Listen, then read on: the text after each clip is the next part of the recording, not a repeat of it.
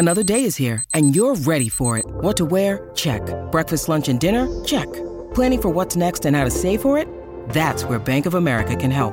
For your financial to-dos, Bank of America has experts ready to help get you closer to your goals.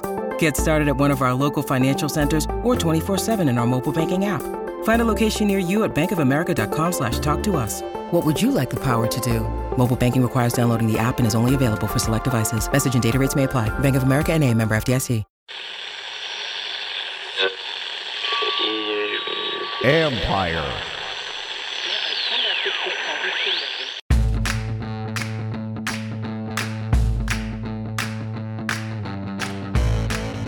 Hello and welcome to my podcast. Today I'm joined for a couple minutes by Washington defensive end Chase Young and by my ESPN colleague Jenna Laine, who covers the Tampa Bay Buccaneers. Obviously, there's good reason to talk to Young. We'll get to that in a minute. And with Jenna, I wanted to talk to her because, of course, that's who Washington plays this week, but also because the Bucks were a dreadful franchise for a long time before last season.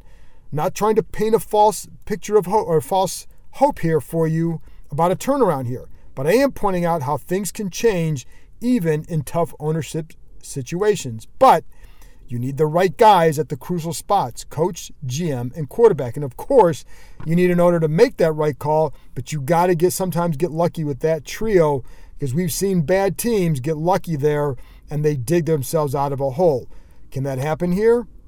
Don't know. One thing Jenna did tell me after we taped was how much Bucks coach Bruce Arians loves Ron Rivera and respects him as a coach. So there you go. Still a long way to go here. You can follow Jenna on Twitter at Jenna Laine, L A I N E, ESPN. That's at Jenna Laine, ESPN. And you can read both our work on ESPN.com. I'll have a story up on Chase Young's season, what he's getting used to, both criticism and extra attention up front. One question that was asked in his pressure, and I didn't address this with my little quick one on one with him because I felt like it was addressed here, and I don't feel like it's a huge issue now, but it was about him missing the voluntary OTA sessions. He was asked that because he's not producing right now, so people are going to look at every single thing to see hey, could this be the reason? Could this be the reason? I don't view that as any reason why he's struggling now. Not at all. I don't think he'd have one more sack if he had attended those sessions than he does now.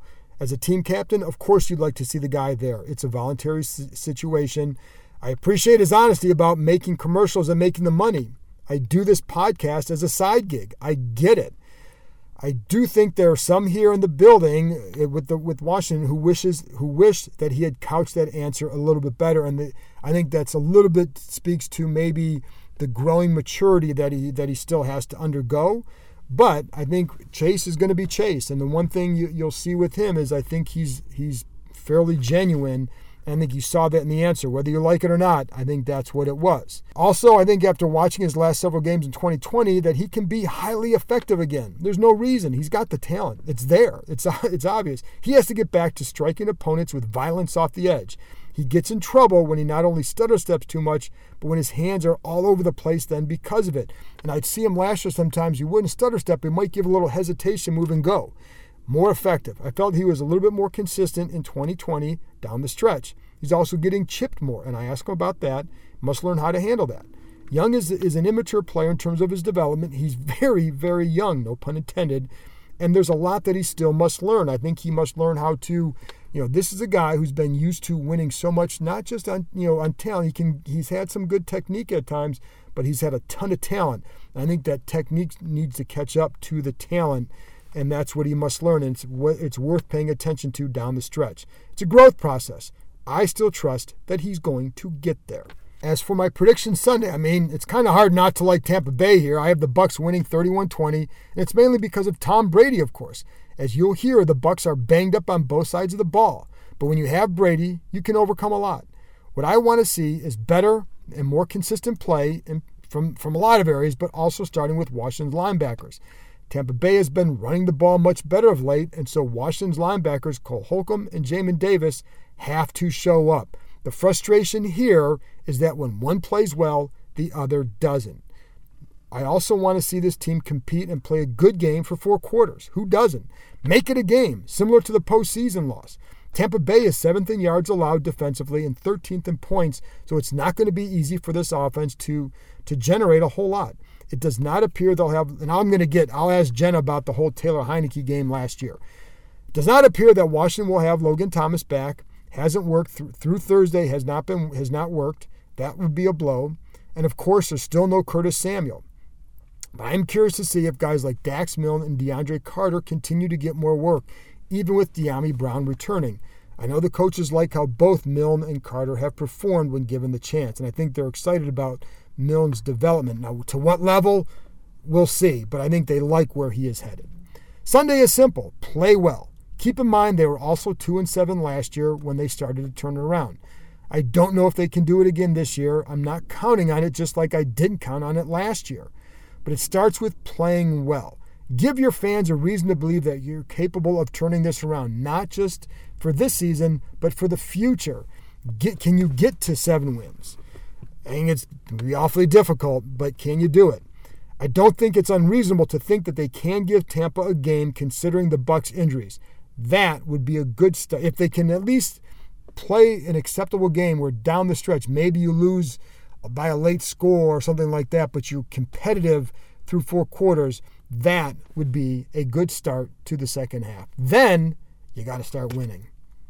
That's it from me. After this break, I'll be back with Washington defensive end Chase Young. I only had a few minutes with him, but I asked him why he doesn't feel any pressure and how he's dealing with the extra attention from offenses. When you need mealtime inspiration, it's worth shopping Kroger, where you'll find over 30,000 mouthwatering choices that excite your inner foodie. And no matter what tasty choice you make, you'll enjoy our everyday low prices, plus extra ways to save, like digital coupons worth over $600 each week. You can also save up to $1 off per gallon at the pump with fuel points. More savings and more inspiring flavors make shopping Kroger worth it every time. Kroger, fresh for everyone. Fuel restrictions apply. Welcome back. Now, here's my quick conversation with Washington defensive end Chase Young. One thing I was curious about for you is those double teams and the chips. It looks like the chips are a lot different than they were last year when I was watching. Like I saw double teams, mm-hmm. not as much chips. Is that different? And how how hard is it to get used to where they're coming from, how you need to react, and all that? Man, it's uh, it's definitely something I feel like uh, you got to take it play by play. Mm-hmm. Um, you know, with some players they'll line a chipper up out there, and uh, you know, I expect him to chip me, and he doesn't. Mm-hmm. So it's really they try to yeah. play like a mind game, and it's really uh, you know, it's just me as a player. I'll just have to adapt, um, and really, um, I guess just keep dialing in like I'm doing, and you know, just keep trusting the process. But um, it's definitely a little different. But uh, you know, um, I talked to Coach Rivera, and uh, you know, we, we, we got a plan together to try to fix that. Are you aware too of like there are times I'm watching you rush upfield, like oh, there's maybe you could duck inside, but then I see the guard looking in your direction. Yes. How aware are you of that? I'm definitely aware. I get to slide every play. So basically, the tackle gets the kick out. Mm-hmm. They might bring a running back to chip me too, and the guard is damn near on me too. Yeah. Um, it is what it is, you know. Do you like that? Do you like that attention? I mean, I know like you want like you want to have no. the success, you yeah. want to have success and all that, but they're doing that for a reason. Yeah, yeah. I mean, you know, it it is what it is, right? You know what yeah. I'm saying? So you you got to work through it. Um, you know, it happened to the best of them, uh, but you know, when I find out to beat it, it's gonna be over. Well, that's one thing I was wondering when I asked you in there about like talking to those guys. I was talking to Ian the other day, and he's like, yeah. you know, you talk to Khalil, you talk to other guys who do you reach out to them during the season and either former pass rushers, current guys, and just kind of seek out some advice? Yeah, you know, it, and, and that ain't even really reaching out. Like I've known Khalil Mack since like ninth grade, okay. so you know I can I could hit up Khalil, rap to him about anything. But uh, no, definitely, um, you know, I definitely like to talk to you know other pass rushers who've been through it. Um, what do they tell you? I mean, I mean it, it's a lot obviously, but you know, just you know, a lot of, a lot more. You can beat it with power. That's all I say. And you know, like when I'm, again, I went back and watched all your stuff at the end of last year, and you looked violent with your hands and all that. Do you, when you're watching, do you sometimes, because even in, like Ron will say, like, well, just let the game come to him. Do you sometimes look back at your game and say, oh, I was forcing it here, or I need to be better here with this? You know, um, I just, I think it has a lot to do with a lot, right? Um, it had to do with I feel like uh, me not trusting uh, my teammates. Um, us just not trusting each other as a whole. Um, you know, I might think somebody might, you know, gonna be out of place, so I might got to cover that. Then boom, Right. you know, what I'm saying, you know what I'm saying. So it's just how it has to fall. We just had to trust each other. Do you when um, with with the hands and all that? Do you what do you look at and how do you assess that? And I like I also I'm asking Basically, these questions. Not, basically just yeah, I know, I know, John. Basically, just every every uh, pass play, some type of hand usage has to be used. Okay. So that's what you know. And then last thing that I you, you say you don't feel the pressure. Why not? Like what what allows you to? Because some guys will. You I'm watching before the Denver game. You're mic'd up and like I don't see anybody who's happier to be on the field than you. And even so, why don't you feel that? Cause I'm blessed. I don't know pressure. I'm blessed. I get to play on Sundays. Um, I can got you know support my family. I'm comfortable. I'm blessed. I just can go out there on Sunday and just play my ball. Cool. Yeah. Thanks, man. All right, Appreciate John. it. Have a good one. After this break, I'll be back with ESPN's Jenna Laine. Before Tom Brady arrived, what started to spark Tampa's turnaround? With threats to our nation waiting around every corner, adaptability is more important than ever. When conditions change without notice, quick strategic thinking is crucial. And with obstacles consistently impending, determination is essential in overcoming them. It's this willingness, decisiveness, and resilience that sets Marines apart. With our fighting spirit, we don't just fight battles, we win them. Marines are the constant our nation counts on to fight the unknown. And through adaptable problem solving, we do just that. Learn more at marines.com. Welcome back. Now, here's my conversation with ESPN's Jenna Laine. All right. Well, I, I'm very excited to have Jenna on because she covers a team that's been terrific, but she also understands what it's like to cover the kind of team that I am covering because for years that's what she did. Jenna, first of all, how long have you covered the Bucks? since 2007 but actually Oof. if you go back even further 2006 when i was an intern in college so i did not cover the team in 2008 i went over to baseball and did some freelancing stuff as well on the side but then back 2009 and then straight on through um, to present day i've covered the tampa bay buccaneers just for different outlets so it So, has been quite the roller coaster ride Right. And that's I like. So for people listening, because I know these people listening, they've been, they've been through a lot. So between, I looked it up from 2011 to 2019, that's nine seasons, no winning seasons in there, right? There was one Was winning one season, and okay, so they had a ten. Or maybe it was one winning season in there. They Yeah. had one nine and seven year uh, in 2016, but they didn't make the playoffs. So Okay. it's crazy because last year was the first year I covered a Bucks playoff game since their first one, which was in 2007, and that was my first year out of college. I'm dating myself a little bit, but that was my first year out of college, so it was it was quite the wait. So what, what obviously Tom Brady comes in and turns it around. Did you see, you know, first of all, during that stretch, why was it so bad? And like, because people here, they, they're convinced that they'll never win under Dan Snyder. They have two decades worth of proof to look at. But what was going on during that stretch that you felt like held them back um, during that time?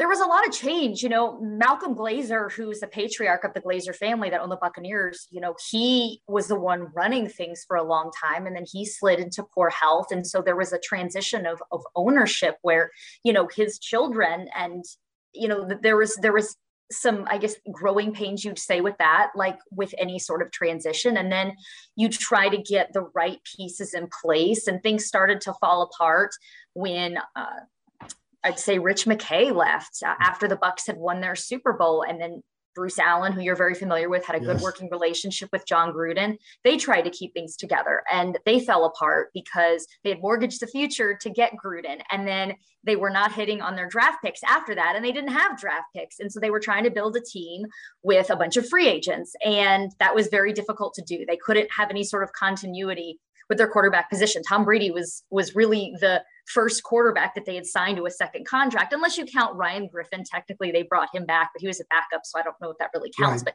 Tom Brady's really the first quarterback they had signed to a second contract, which is absolutely insane when you think about it. That just illustrates the lack of, of continuity they had year after year after year. And they just went through so many coaching changes, so many general manager changes. I know when they had Mark Dominik and Raheem Morris, it was a first time GM and a first time head coach, and the head coach didn't even choose his staff. And, and that just it didn't work out well. And that was actually something Bruce Arians had said to me today, not related to that, but he felt like it was really important for a coach to always be able to choose his staff. But um, they made progress in certain areas. You know, they got the first overall draft pick and selected Jameis Winston. They they started to hit on a number of guys in the draft. I thought Jason Licht was a big hire, but they just couldn't quite get it together. And you know, they had these seven and nine seasons after a nine and seven year with Dirk Koetter. They decided to make a change there. They brought in Bruce Arians, and it took a little bit of time, but then all of a sudden the magic happened when they brought in Tom Brady. And, you know, truth be told, while Tom was a huge piece, he was the key right. piece that that they brought in he wouldn't have been able to do it alone. They had a lot of pieces in place that allowed this to happen. And he wouldn't have come to Tampa if there wasn't a strong roster right. of guys that had been there for a long time, like Lavonte David, like Mike Evans. Chris Godwin was a blossoming player. You know, Devin White was a guy that that was really starting to make his mark in the league, even though he's, you know, coming into his third year. Um, and, and so there were a lot of pieces that were in place there, but, but certainly Tom brought really brought everything together. And the, the biggest thing I could say about him is that for so long, and Dirk Koetter, this was probably his biggest obstacle as, as the head coach of this team was he had said, this team is always finding ways to lose games. Whereas mm-hmm. like Tom comes in and it's the fourth quarter of a game, like the wild card game, or actually I should say like the divisional game against the Saints, where it's 20 apiece going into the fourth quarter. And these guys are like, there's no way we're losing this game, even though they had lost right. to New Orleans twice already that season, they're like, there's no way we're losing this game. Oh, and it was played in New Orleans. We know what a hostile place that is, even though it was during COVID. Yeah. It's still a difficult place to play. Mm-hmm. The, the, the, speed that that team has on that turf is is just they're right. very difficult to stop. But they just said there's no way we're losing that game. They didn't lose that game. So it was the sense of belief that he brought them that really just changed everything. And also when you're around Brady, and I've never felt this around any other athlete before. Granted, um, you know, I have been around people like Derek Jeter. Um, I have been around some players that that were, you know, Hall of Fame type players that that cared a lot about what they do. But I've never been around somebody that has cared so much, and you can feel it when you talk to them, and and you you can tell that teammates feel the same way. He will text them or call them or whatever at three o'clock in the morning, and absolutely they're there and they're responding, and um, because I know how much it matters to him and it matters a lot to them too but when you have a teammate and a leader that it just cares that deeply about success and, and wants everything to be perfect you don't want to let that person down. Right.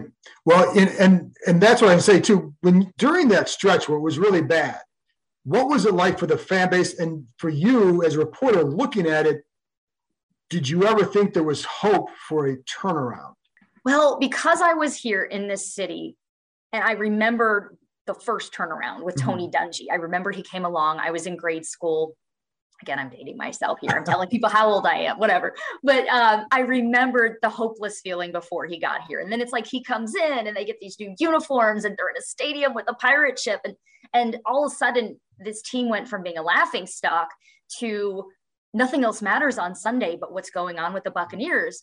And it was a great time for me to fall in love with football. But I saw the way this city just how it how it galvanized this city. And you know, I remember the, the heartbreak of the 1999 NFC Championship game with the Bert Emanuel rule, and I remember the heartbreak the heartbreak in Green Bay when they came close to going to the Super Bowl again. Right. And then I remember when they finally did it, and you just never thought that was going to happen. So I think always in the back of my mind, I believed it was possible that it could happen again because I had seen it before. They had done the impossible once before and and I didn't feel like they were a bad team per se. I mean, I've seen some bad buck ball like in the early or not the early, but I should say the 2010s, 2011, 2012, kind of that that span. Um, that was also coinciding with blackouts, which to me that was the worst part about that tough time because you already had fans that were checking out and mm. and then all of a sudden when you don't have the games on tv you really right. start to see this apathy and that's scary because it's one thing when you're losing and everybody's just ticked off and everybody's week sucks because right. the team played horribly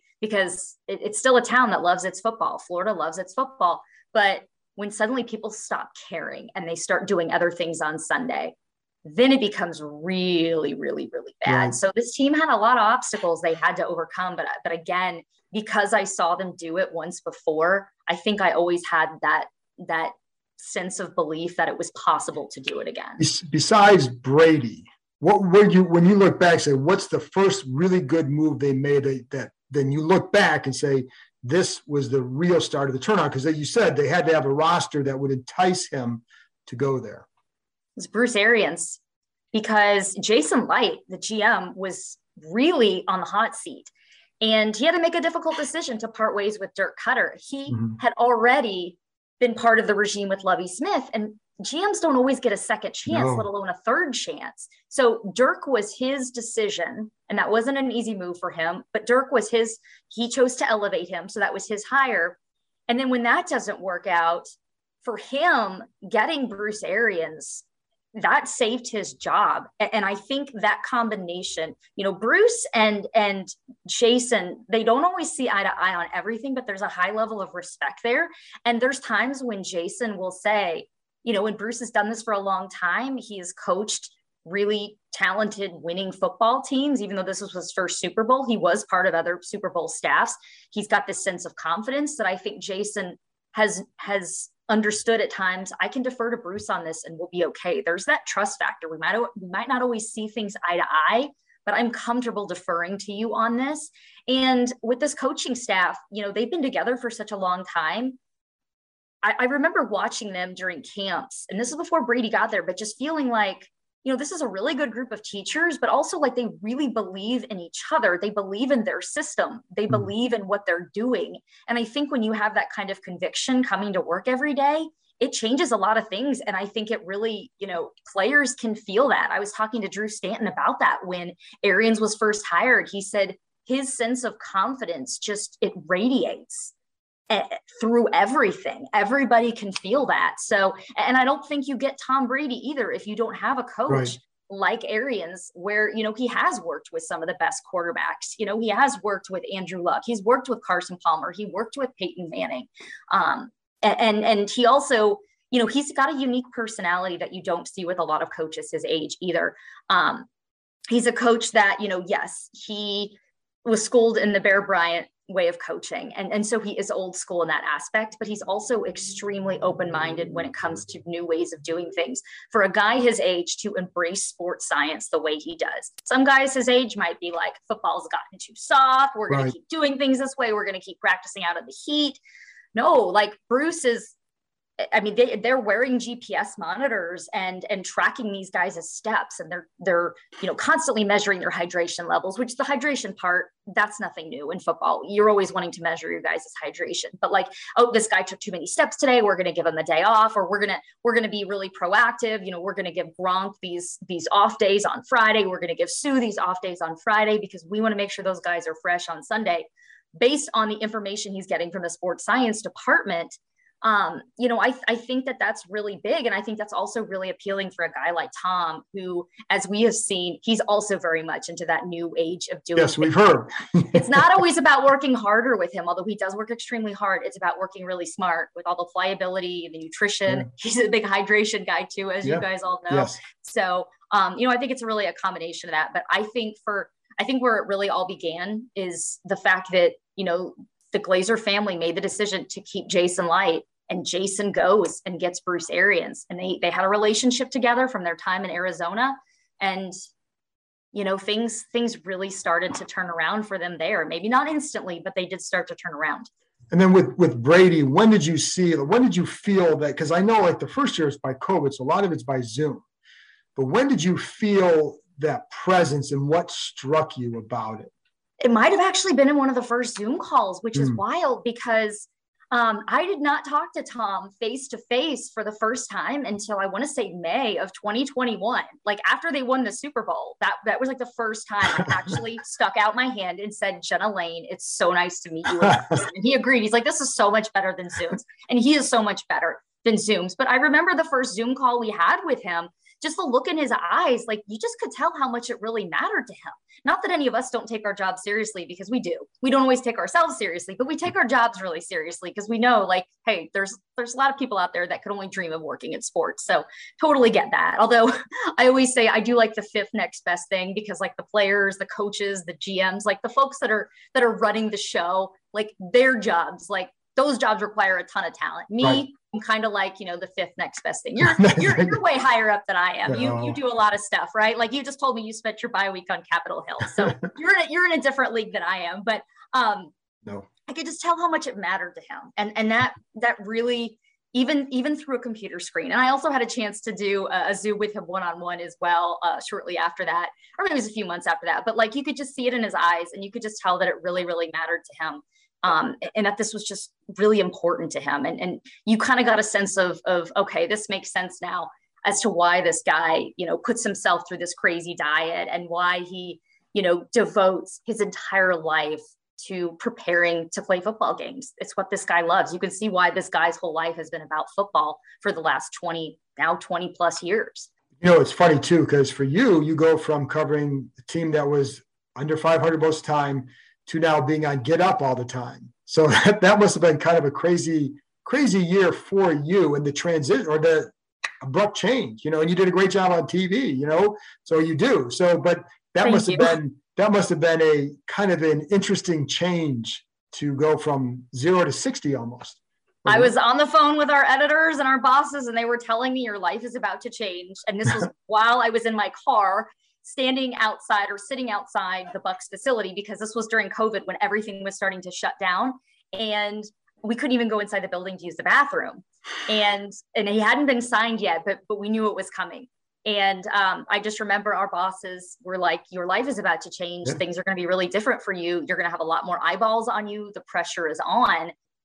And, and so I, I, definitely felt an increase in expectations there. And, and I, I hope that I've been able to live up to them. I know, I know some folks aren't always going to be fans of mine, but um, you know, I, I think the biggest thing for me during that time, honestly, this isn't to be like a tearjerker, but um, the stadium, or I'm sorry, the the Bucks facility is right across the street from a hospital, and this was right when when things were really getting serious with COVID.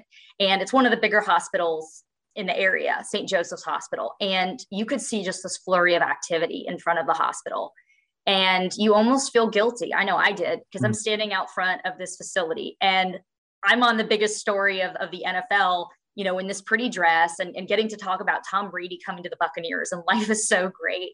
And it's like my sister, she doesn't work at that hospital, but she's a nurse. Right. I have told you this before. Yep. I knew that every day she was going to work scared to death. Like right.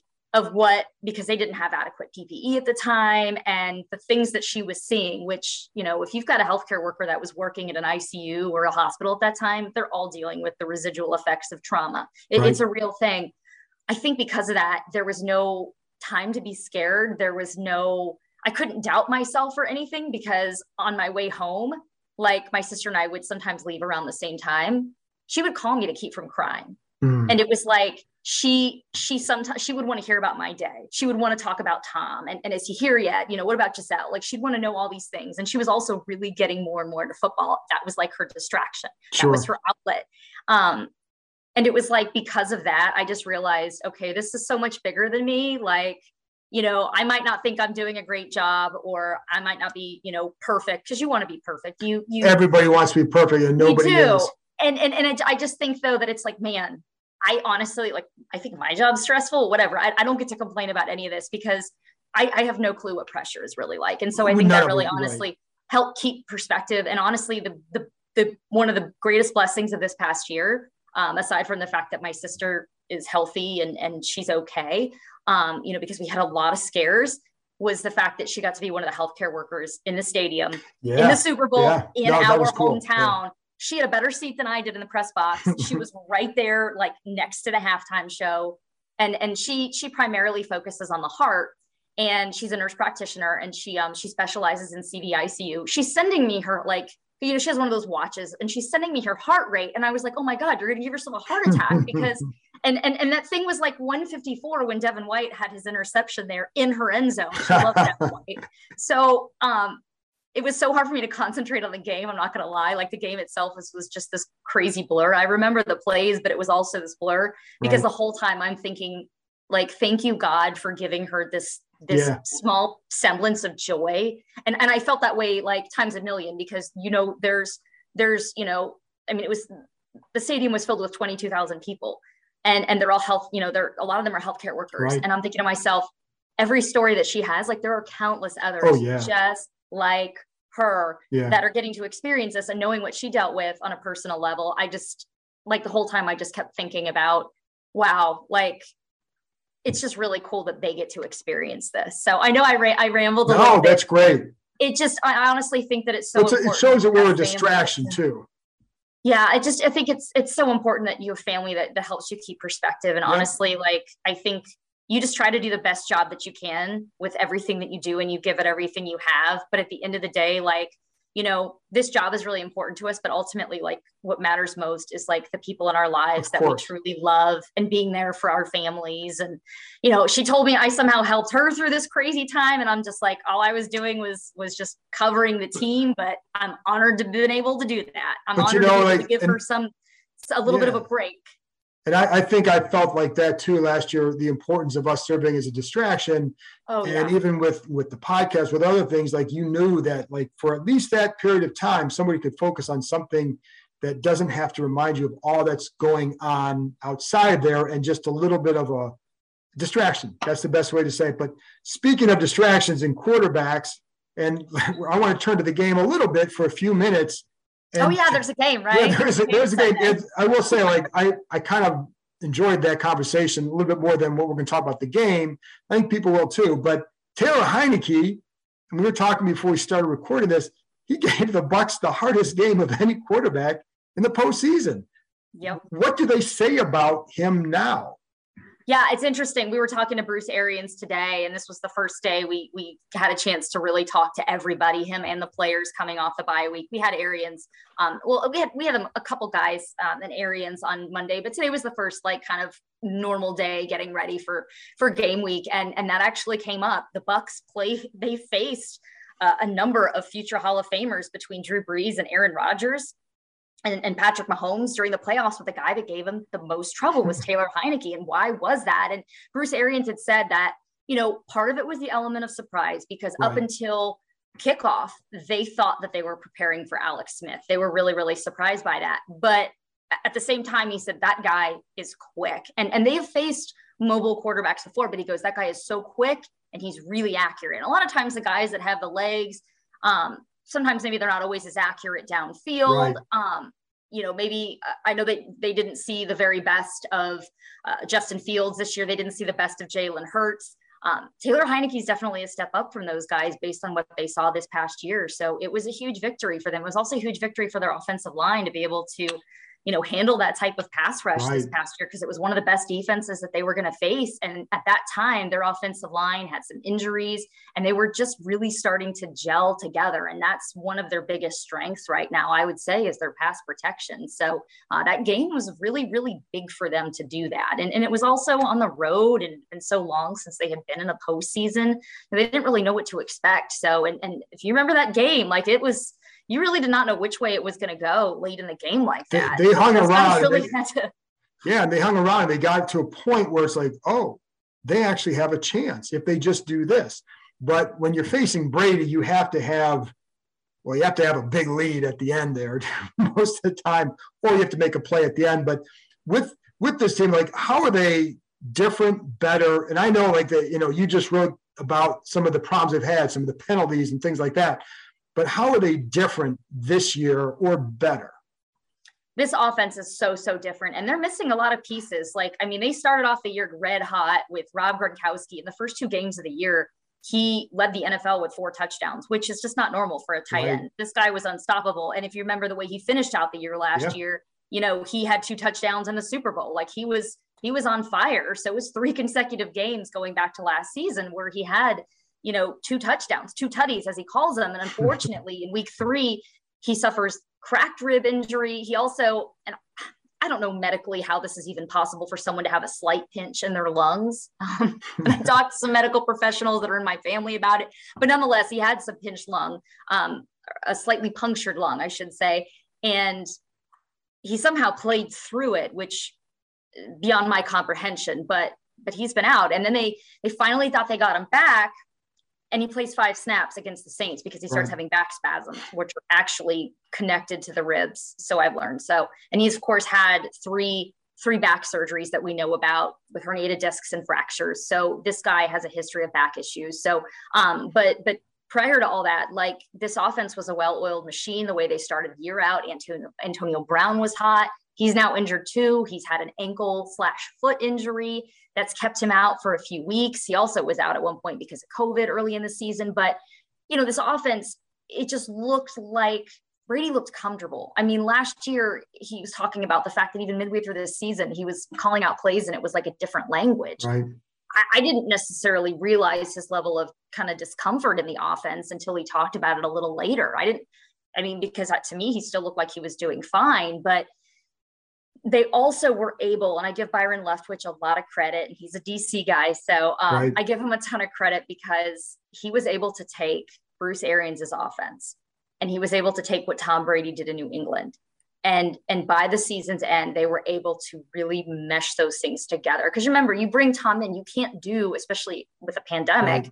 and you're not having an off season, you can't tailor everything to what he does because you've got all these other guys. You know, you've got 10 other guys on offense, like that are starting, and and you have to do things that they're used to. And so in the beginning, he was playing Bruce Arians' offense. Now they're doing a ton of things that Brady really liked to do in New England. And there's a ton more pre-snap motion and, and even mm. motion at the snap. And there's a lot of play action and, and there's so much more balance this year. They're running the ball. Like we really didn't see their commitment to running the ball until the emergence of playoff Lenny, Leonard Fournette right. during the postseason. And that that really, I think, just kind of we saw it um, really in that Saints game in the NFC divisional game where it was like, okay, you really started to see that identity take hold. And, and so that's that's continued and that's honestly helped them a lot without AB and without Gronk. Um, it's made it easier for other guys to kind of step in. And now the, the latest injury since I'm talking about him is Chris Godwin. He missed practice right. today because he's got a foot injury. And we're like, when did this happen? Because it didn't happen and we didn't see it happen in the Saints game. And the fact that he missed practice is, is pretty significant. Arians doesn't know what his status is going to be yet for Sunday. But you know, he had a lot of injuries last year, but he's been like a rock for Brady he's this been really year. good this year. He's in that slot, but he's not like a typical slot receiver. He's a big slot, very right. sure-handed. He's been super consistent. I know he was dealing with some ball security issues around the time that you saw him last year, but he's been so consistent. So you're like, what? So hmm. that's really going to be interesting because they're losing a lot of guys on offense. That is a lot. The injuries were defensively. They, they they were they were kind of okay on offense for a little while early on, and now it's catching up to them. And that's the last thing I want to ask about the defensive injuries. Who do you expect back this week? Where or where are they still banged up, and who would you expect back and the impact? Yeah, well, the biggest injuries that they've had have been in their in their secondary. Like they've been without you know, they've been without their starting cornerbacks for a while now. Uh, Sean Murphy Bunting since week one, Carlton Davis since week five. Davis isn't back yet. Murphy Bunting just came off of IR. It's too soon to tell whether or not he's going to play, um, just because obviously that's a position where you're sprinting a lot. He has not played in some time. Uh, he's coming off a dislocated elbow. He showed me, you know, he's got some good range of motion, and I'm part of the dislocated elbow club, so I can certainly appreciate that because it took me a lot longer than just a few weeks to straighten my arm again. Um, he didn't have to have surgery, so he was lucky. But you know, he's playing with the sleeve, and and I, I don't know if they're necessarily in a, um, a rush to get him back per se because they want him to be back and healthy. Um, but Richard Sherman, who had a hamstring injury and was active against the Saints but didn't play, Arian said he's good to go. So I think okay. he's a guy that you probably could expect to be out there. So I would probably guess your starters would be Jamel Dean and Richard Sherman. But even Dean has been playing on like a banged up knee. And I don't always think he's, I don't think he's been 100% this year. So, and then you probably have Ross Cockrell still in the slot. But at some point, you will see Murphy Bunting go in there. I don't know if it'll be this week. It might be next week. You know, he's got, he's got three weeks essentially because they activated him, you know, the 21 day practice window last week. He could go at any point it wouldn't shock me if they rested him one more week, but we'll just have to see how things go. But um, you know those those guys certainly uh, it's it's difficult when you're constantly like i was looking at a lot of their penalties. Penalties have been a, a big issue for them. Right. and it's like well, they've had so many different guys. It's not like it's one guy. Right. They had so many different guys in the back end and they're getting a lot of defensive pass interference calls. And i feel like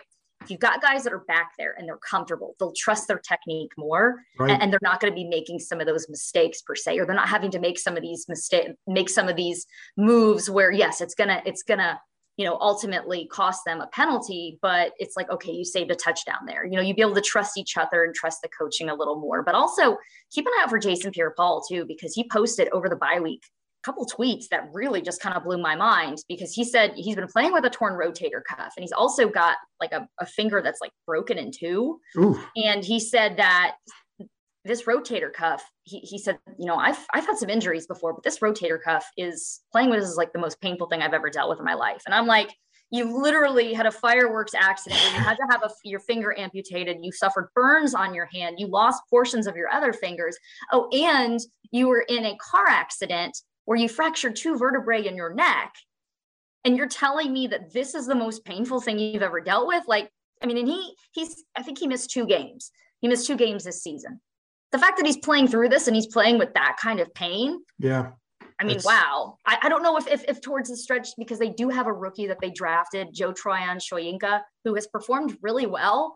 And and you know he's not quite the run defender that that JPP is, but JPP said, "Man, I wish I had that guy's stuff when I was a rookie." Like that's how highly he thinks of him. Wow. Um, it, it's great that they have him this year to be able to rotate him in so that JPP doesn't have to kind of carry that burden all by himself because for him to talk about pain like that and he is not a weak guy i don't think anybody thinks that he's soft he's like the last person on the planet consider soft nobody would say so that. for him to say that is pretty significant so i'm very curious as to how that's going to affect him down the stretch jenna awesome stuff and I, this is why i like talking to you because your insight is always always really good and for Thank people you. listening for people listening she wrote a story on is it john spytek is that how yes um, yes bucs executive who ran the New York City Marathon in honor of his late daughter. I think she had died the year before, but a really good story. It was on there a couple weeks ago, I think it was. But go check it out because it's worth Aww. it's worth reading. So Jenna, thank, thank you. you. very much. Thank you so much. Yeah, it was uh, Evelyn Spytek was her name, and she died of CMV. So I'd be remiss if I didn't mention that. Um, okay.